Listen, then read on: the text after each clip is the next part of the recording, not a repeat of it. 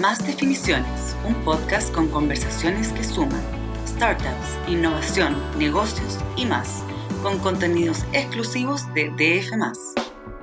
Hola, ¿qué tal? ¿Cómo están? Sean muy bienvenidos y bienvenidas al segundo episodio de la segunda temporada de Más Definiciones, el podcast de DF, donde ahondamos en historias de negocios e innovación. Hoy hablaremos con David Peña, cofundador de Comunidad Feliz, una startup chilena que se dedica a la administración de comunidades en desarrollos inmobiliarios y que ya están en Chile, México, Uruguay, Ecuador, Colombia y Bolivia. Bienvenido David y gracias por aceptar la invitación de DF. Gracias Mateo por la invitación. Siempre es entretenido poder conversar un poco de lo que estamos haciendo en Comunidad Feliz, más un medio tan importante como el de ustedes. ¿Desde qué lugar del mundo te unes, David? Yo estoy ahora en Palo Alto, California. He estado viviendo acá desde septiembre del año pasado. Es muy entretenido, acá está pasando de todo. He conocido VCs desde, desde Sequoia hasta Ángeles, muy, muy positivos, muy buenos. Así que ha sido una, una, experiencia muy interesante. Es un poco temprano nomás, eso quizás es, es lo único negativo, acá son las 5 de la mañana ahora, pero siempre conversar contigo vale la pena. Súper. Eh, Em, David, cuéntame un poco entonces el origen de Comunidad Feliz. Tengo entendido que ya nacieron hace ya hartos años, en 2016 entiendo, pero cuéntame cómo llegaron a la idea em, y qué dolor vieron en particular en las comunidades, en los edificios, etcétera. Sí, ya llevamos casi seis años, o sea, somos los abuelitos del emprendimiento comparado con lo que está hoy día eh, naciendo en Chile. Lo que nosotros vimos con Comunidad Feliz era la necesidad de tener tecnología en el día a día de los edificios y los condominios todavía pasaba en el edificio de, mis papás, que ellos pagan con efectivo, con cheque el gasto común. No estaban 100% seguros de lo que pasaba con el gasto común, no estaban 100% seguros de lo que pasaba con las mantenciones del edificio, y por eso necesitábamos meter tecnología. Entonces creamos esta plataforma en línea para transparentar lo que son los gastos comunes, para transparentar lo que es la comunicación con la administración, eh, las inmobiliarias también la usan para poder hacer el seguimiento del mantenimiento y la postventa. Los residentes les encanta porque pueden hacer el pago de los gastos comunes con tarjeta y ganan puntos. Nosotros le regalamos también millas la Tampaz para que puedan viajar ahora que ya estamos con un poco más de permiso para poder salir. Entonces, todo eso engloba comunidad feliz, toda una experiencia para vivir en edificios y en condominios de manera más feliz. Oye, ¿y, y cuántas personas o clientes tienen, eh, cuántas personas em, involucra, digamos, comunidad feliz, porque claro, en un edificio, en un condominio, hay muchas casas, hay muchas personas. cuántas personas está llegando comunidad feliz a lo largo de Latinoamérica? Mira, nosotros hoy día tenemos propiedades registradas en el sistema, un poco más de 500.000. Y más o menos se meten como dos personas por propiedad. Entonces tenemos al mes más o menos un millón de visitas dentro de la plataforma. Eso es como en total. En un poco más de 4.000 edificios y condominios, porque sirve para edificios verticales como condominios horizontales. Y, como lo dijiste, son en ocho países en Latinoamérica. Obviamente nuestros mercados más grandes son Chile y México. Chile porque es donde partimos y México es porque es el país más grande en donde hoy día estamos presentes, pero como, como dijiste al principio, nos han llegado clientes de Bolivia, Perú, Uruguay, tenemos clientes incluso en Honduras, El Salvador, eh, Guatemala, así que es una solución que es bien holística para la realidad de Latinoamérica, pero queremos meterle súper fuerte a lo que es Chile y a lo que es México. Perfecto, perfecto. Oye, y bueno, a lo largo de los seis años, eh, obviamente hay, hay, éxitos, pero también hay, hay caídas. Cuéntanos un poco también de, de, esa parte que generalmente no se dice en el mundo de los negocios, los fracasos, los desafíos que tuvieron más, más complejos durante estos últimos seis años. Mira, nosotros eh, durante estos seis años hemos hecho dos rondas de inversión una del 2017 con eh, Ángeles, básicamente de Fundación Chile, ahí también entró Guaira de Telefónica, bien, bien interesante. Tuvimos otra ronda de inversión en el 2020 de 2 millones de dólares con un fondo estadounidense ya un poquito más grande. Pero entre medio, como el 2018, se nos ocurrió irnos a México. Yo creo que esa es una de las decisiones que podríamos haber evaluado mejor, porque no teníamos dinero, o sea, había sido entre medio, ya dos años después de la primera ronda, a, dos años de la segunda ronda. Entonces fuimos con muy poco dinero, fuimos con muy pocos recursos, pero sabíamos que era importante. Los, eh, los, fundadores de Corner Shop nos dijeron, oh, nosotros partimos en México primero y después abrimos Chile como el día siguiente. Entonces México realmente tiene que ser tu primer mercado. Entonces, en una, en una decisión medio, medio impulsiva dijimos, ya, vámonos para allá. Mi socio se fue a vivir, tomó a su perrito, se fue con su polola, se fue a vivir, no teníamos ni siquiera mucho dinero para pagar el departamento en donde estaba viviendo, pero, pero lo hizo. Entonces, en estos ya como cuatro años que llevamos allá, los primeros dos años fueron como para aprender cómo funcionaba, entender qué era lo que eh, necesitaba el mercado mexicano, cómo se eh, distribuía también un software que era muy distinto a lo que era Chile. Entonces, esa decisión la podríamos haber tomado quizás pensando un poco más, con un poco más de dinero, porque ahora recién el año pasado, ya con, la ronda de inversión, empezamos a invertir en México y ahí México empezó a explotar. Pero anteriormente, cuando nos habíamos ido sin muchos recursos, no, no fue muy fructífero abrir México con pocos recursos. Perfecto, perfecto. Y para, para que la gente también entienda que está escuchando, em, Comunidad Feliz es un, es un SaaS. Em, si es que alguien está interesado, por ejemplo, tiene que meterse a Comunidad Feliz, ¿cuánto tiempo se demora el proceso en, en particular? Sí, Comunidad Feliz es un, software eh, como servicio, como dijiste tú, un SaaS, un Software as a Service, eh, que se paga una mensualidad por la utilización. Eh, esa, esa mensualidad depende un poco del tamaño del edificio, pero en general es entre 500 y 600 pesos por departamento, o sea, es un, valor muy, muy bajo. Y para poder adquirirlo tienen que entrar en comunidadfeliz.cl, ahí dejan sus datos y nuestro equipo los contacta. Hoy día nuestro equipo ya es un poco más de 150 personas en total, entre programadores, personas de postventa, gente de ventas, de Customer Success. Entonces, apenas dejan su dato, ya va a haber un ejecutivo eh, que los va a poder apoyar durante el proceso para que lo puedan tener en todos los edificios eh, de Latinoamérica. Ese es como nuestro objetivo, poder tenerlos en todos los edificios de Latinoamérica. Perfecto. Bueno, tú, tú comentaste antes que, mm, que ustedes recibieron y, siguieron un, consejo de los fundadores de Corner Shop. Eh, ¿Ustedes siempre están en contacto con el mundo emprendedor? Em, con, con, quiénes, eh, ¿Qué emprendedores tienen, tienen buena relación, etcétera? Sí, yo creo que una de las cosas que es bonita del el mundo del emprendimiento en Chile es que se apoya.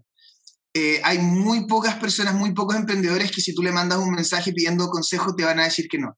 Yo mismo también eh, apoyo con consejo a muchos emprendedores, pero lo de Corner Shop fue eh, Juan Pablo Cueva, nos invitó a su oficina y miró un poco nuestros números, nos regaló como una hora, una hora y media de, nuestro, de su tiempo para, para decirnos qué es lo que él veía entre nuestros números.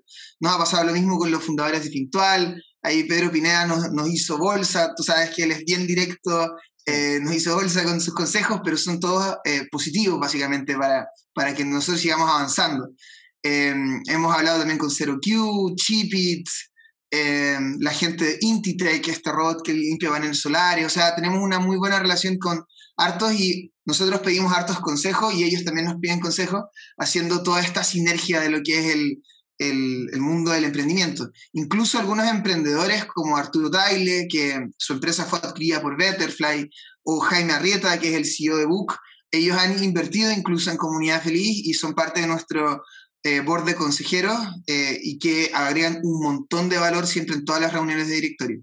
Sí, pues eso te iba a preguntar, David, ¿por qué? Porque claro, eh, muchos emprendedores se están metiendo al, mundo del capital de riesgo como inversionistas ángeles, eh, pero no solamente eh, su mayor activo quizás no es el dinero que ponen como inversión, sino que también son los consejos y el know-how que puedan aportar a, a las distintas empresas. ¿Tú lo ves también de esa forma? Sí, totalmente. O sea, yo creo que Jaime Arrieta, el fundador de, de, de, Book, es una de las personas que más sabe de SaaS, de software como servicio en Latinoamérica. Entonces, siempre que tenemos reuniones de 15 minutos, 20 minutos, siempre agrega algún consejo o alguna métrica o alguna directriz que aporta infinito a todo nuestro proceso comercial. Eh, la semana pasada tuvimos directorio y ya cambiamos 15% de todo nuestro proceso comercial por sus comentarios, por sus consejos y sobre todo también en la parte más técnica, eh, asesores como Arturo Tagle, que está hace 10 años liderando equipos tecnológicos, también nos ayuda a repensar cómo vemos el producto, cómo vemos la parte del desarrollo, cómo vemos QA, porque en todos estos, em, todas estas aventuras tecnológicas hay toda una parte que es cómo levantar dinero, cómo vender, cómo eh, meter el producto, cosas así, pero la verdadera parte compleja, el verdadero desafío es lo tecnológico. Es cómo mantener a ese talento que no se vayan a trabajar a Facebook, que no se vayan a trabajar a Google y que puedan generar un producto que escale. Nuestro software cuando empezó a tener 100.000 visitas era muy distinto a cuando tenía 10.000, cuando tenía 100. Cada vez tuvimos que hacer mejoras en servidores, en procesos, eh, nos cambiamos de tecnología. O sea, todos sus consejos de personas que ya han pasado por eso ayudan brutalmente al escalamiento de cualquier startup. Eso es, bien interesante, David, porque ustedes ya llevan seis años y todavía siguen em, cambiando eh, la plataforma, como que siguen mejorándola en ese sentido. Eh, ¿Tú crees que, por lo menos en un software, es un proceso que siempre se tiene que dar así? O sea, no hay un, proceso donde uno diga, ya estamos listos y ya tenemos la plataforma perfecta. Eso es una muy buena pregunta, porque claro, así se pensaban las empresas antes, como vamos a invertir un montón en hacer la fábrica y vamos después a poder rentar porque vamos a estar haciendo el maíz o, el pollo, cualquier cosa. Yo creo que el, em, eh, software es más, más parecido a, a, como un artista musical que siempre tiene que estar tratando de sacar nuevos álbumes, nuevas canciones, si no se pierde en el, en, el, en el olvido. Entonces yo creo que sí, el software siempre tiene que estar manteniéndose, sobre todo por la filosofía que hay detrás de las startups, que es la velocidad. Eh, la filosofía de, mira, vamos a sacar esta funcionalidad, vamos a sacarla en un servidor que no escala mucho, pero la vamos a sacar hoy día para que la utilicen 5 o 10 clientes. Y después el verdadero problema, que es, un bonito problema, al final es cuando hoy no la están usando 100 clientes, la están usando 1000 clientes, 10.000 clientes, 5.000, es como, ya, ok, ya ese servidor que no escalaba, vamos a tener que hacerlo escalar. Entonces hay que ir intercambiándolo. Entonces al final Comunidad Feliz no es un solo servidor que tiene un código que generamos hace cinco años, sino que son varios servidores, son varias aplicaciones que están todo el tiempo siendo actualizadas y yo creo que esa es la realidad para, para todos los sistemas. Yo creo que ninguna startup quiere transformarse en lo que es un banco hoy día. Los bancos tienen sistemas legacy que están programados en COBOL probablemente hace 60 años y que no han, no han actualizado nunca. Entonces que ellos se actualicen es muy difícil. Por eso es un problema que hay que empezar a atacar desde el principio. Cómo hacer que nuestro software sea fácil de actualizar, fácil de escalar, y yo creo que para todos es muy, muy parecido. Estamos con David Peña, cofundador de Comunidad Feliz, una startup chilena que se dedica a la administración de comunidades en desarrollos inmobiliarios y que ya están en Chile, México, Uruguay, Ecuador, Colombia, Bolivia y también en otros países de la región. Eh, David, y, sobre eso mismo, cuéntanos un poco la estrategia de expansión por la región. Eh, eh, México fue su segundo país, entiendo, pero después llegaron a poner banderas en, en otros territorios. Cuéntanos un poco la decisión eh, detrás mm, de, de, entrar a un país en particular y cuáles son sus estrategias de expansión para, para el futuro? Yo creo que eh, hay mucho valor en abrir un país temprano. Eh, cuando tú estás creando software, normalmente lo estás creando para la realidad del mercado que estás enfrentando en ese momento. O sea, estás creando el software para Chile, por ejemplo.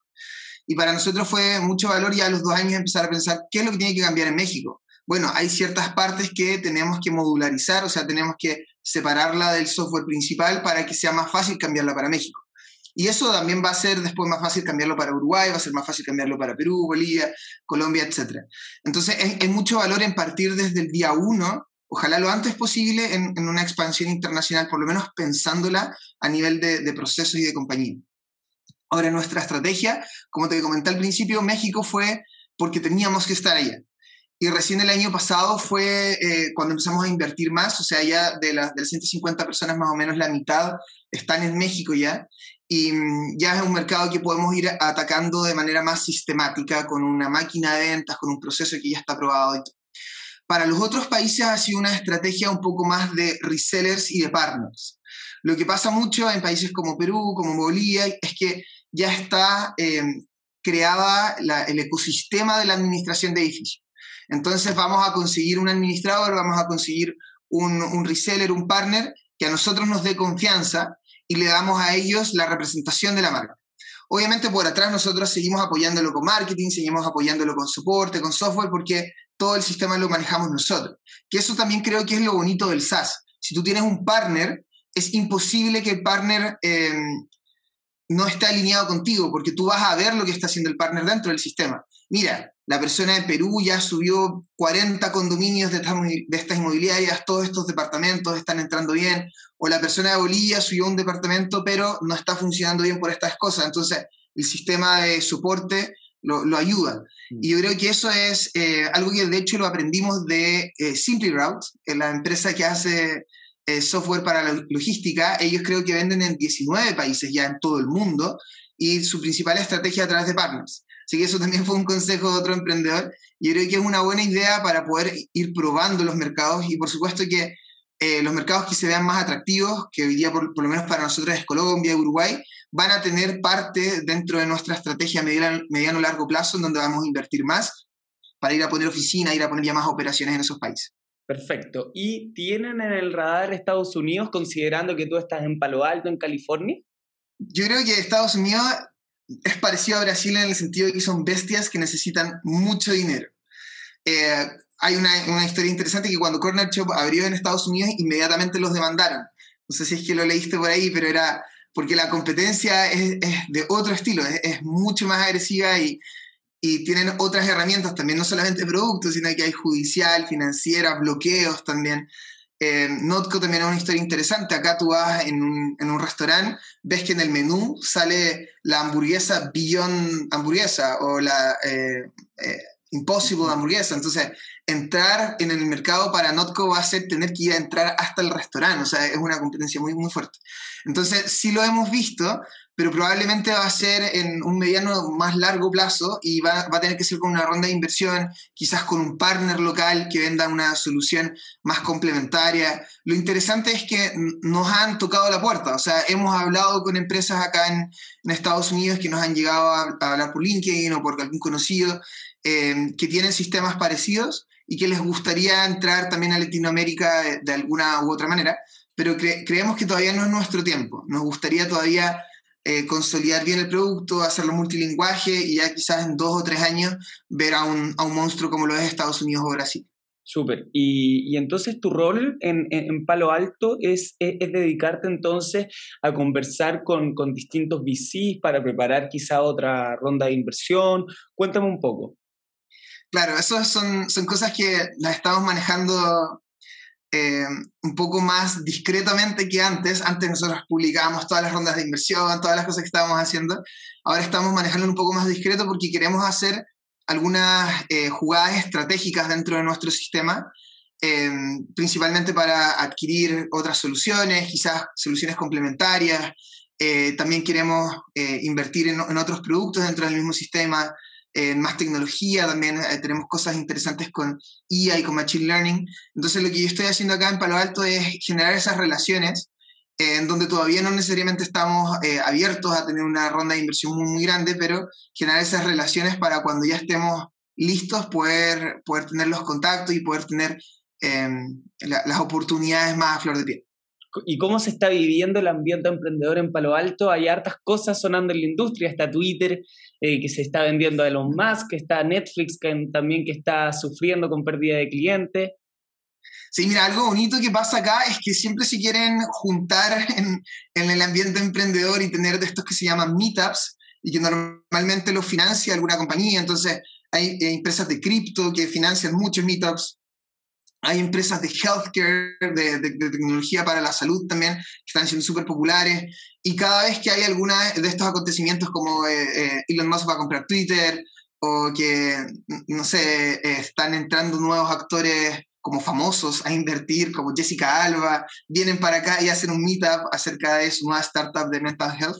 Entonces, en ese sentido, son muy abiertos a que todos podamos conversar, todos nos conozcamos, y creo que lo hacen de una manera muy orgánica.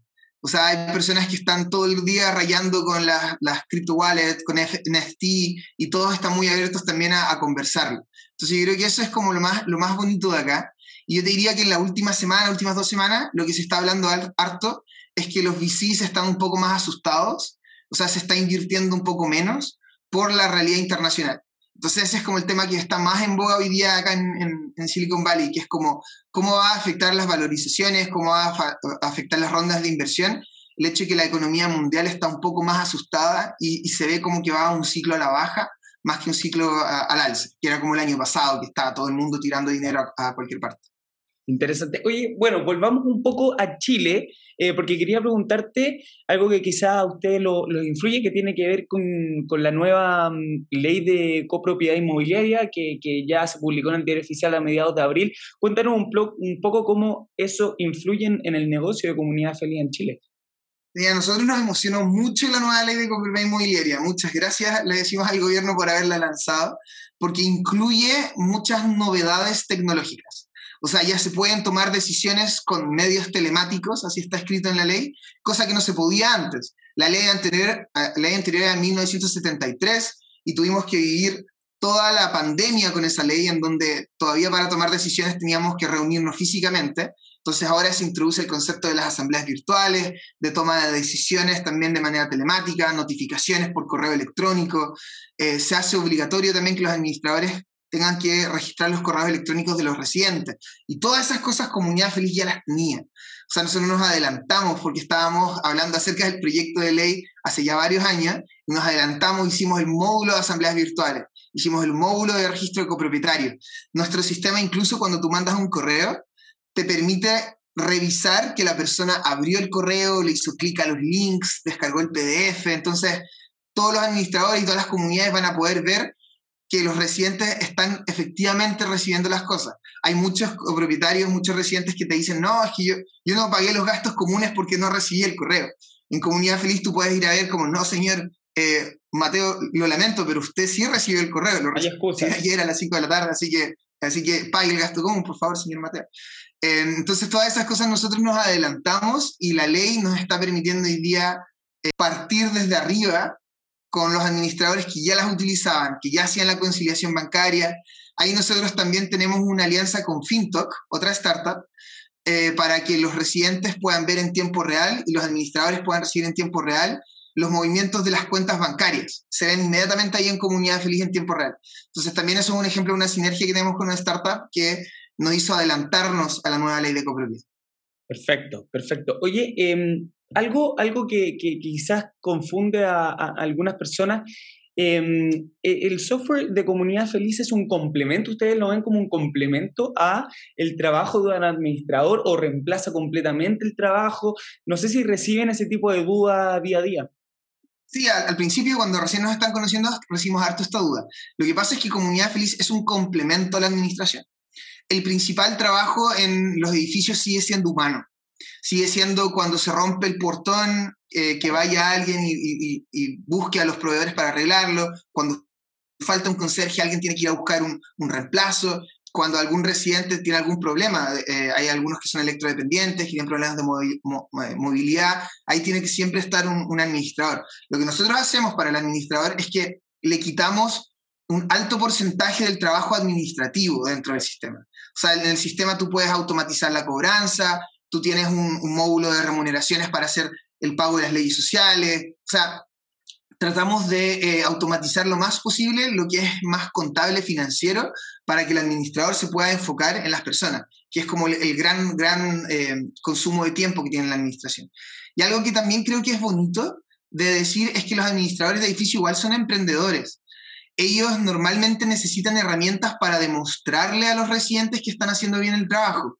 nosotros en Latinoamérica somos muy eh, desconfiados con el prójimo. O sea, tenemos siempre la duda de que alguien nos quiere eh, vender gato por liebre, que nos quiere estafar. Entonces, hoy día Comunidad Feliz también les sirve a ellos para poder demostrarle a todo el mundo que son buenos profesionales, que están haciendo bien el trabajo, que están eh, administrando de manera transparente y honesta. Y eso también eh, pasa para, sea, se va hacia comunidad feliz para que nosotros les podamos entrar a los administradores esa automatización y esa transparencia. Súper. Oye, y, con respecto a sus perspectivas de crecimiento, los objetivos que tienen para 2022, ¿nos puedes compartir un par de elementos clave?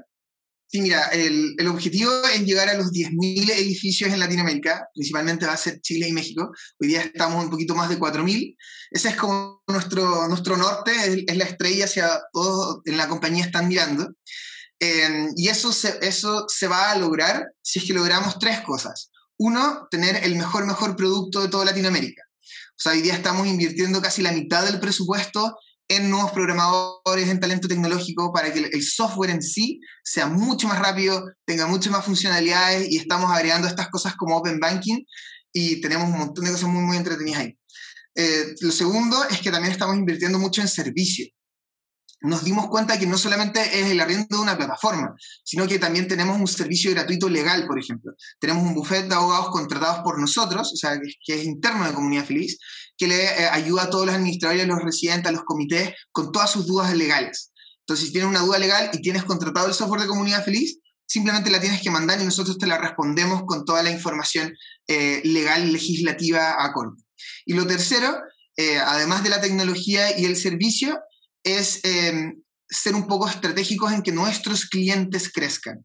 Eh, como te dije, nuestros administradores también son emprendedores, también son, eh, son empresarios, básicamente. Y hoy día no tienen tantas herramientas comerciales para llegar a más edificios. Entonces nosotros estamos invirtiendo un montón en que ellos crezcan, porque obviamente si es que ellos tienen más edificios, contratan comunidad feliz y se hace una sinergia. Entonces tenemos eh, administradoreschile.cl, que es una página en donde puedes encontrar a los administradores de edificios certificados por comunidad feliz. También en México tenemos administradores México y estamos haciendo la misma iniciativa en todos los países de Latinoamérica para poder rankear a nuestros clientes y que ellos sean la primera opción de todos los edificios y condominios de Latinoamérica para eh, administraciones esas tres verticales nos va a permitir llegar a, los 10.000 edificios eh, durante este año.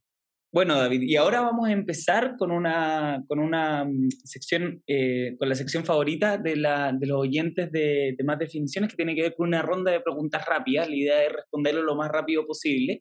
Em, y son 10 preguntas, ¿te parece? Eh, bueno, ¿cómo definirías el Chile actual? Lleno de oportunidades. ¿Qué es lo más difícil de tu rubro? Eh, romper estereotipos. ¿Qué oportunidades vislumbras en tu industria? la consolidación de los administradores buenos. Perfecto. ¿Qué has aprendido en este último tiempo? Que mucho de lo que pienso está mal y al mismo tiempo bien. ¿Cómo te ves profesionalmente en cinco años más? Aportando al ecosistema de emprendimiento, ojalá desde la inversión, pero también de los de los conceptos. ¿Qué serie estás viendo? Supernatural. Mm, interesante, no la conocía. Eh, ¿Último libro que leíste? Técnico, Predictable Revenue y de fantasía, El problema de los tres cuerpos. Perfecto. ¿Qué es lo primero que haces en la mañana? Leo Twitter. ¿Y el lugar donde te gustaría ir de vacaciones? A Chile. Creo que es el mejor país de Chile. Perfecto. Bueno, muchas gracias David eh, por participar de, de este podcast. Muchas gracias a ti, Mateo, por la instancia. Siempre he entretenido conversar de emprendimiento, conversar de comunidad feliz, sobre todo en un medio tan importante como el de ustedes. Así que qué bueno que hagan estas instancias. Súper. Y a ustedes, los oyentes, los esperamos la próxima semana con el tercer capítulo de la segunda temporada de Más Definiciones. Y les adelanto algo, será un unicornio. Nos vemos la próxima semana. Chao, chao. Esto fue Más Definiciones, un podcast con conversaciones que suman startup, innovación, negocios y más, con contenidos exclusivos de DF.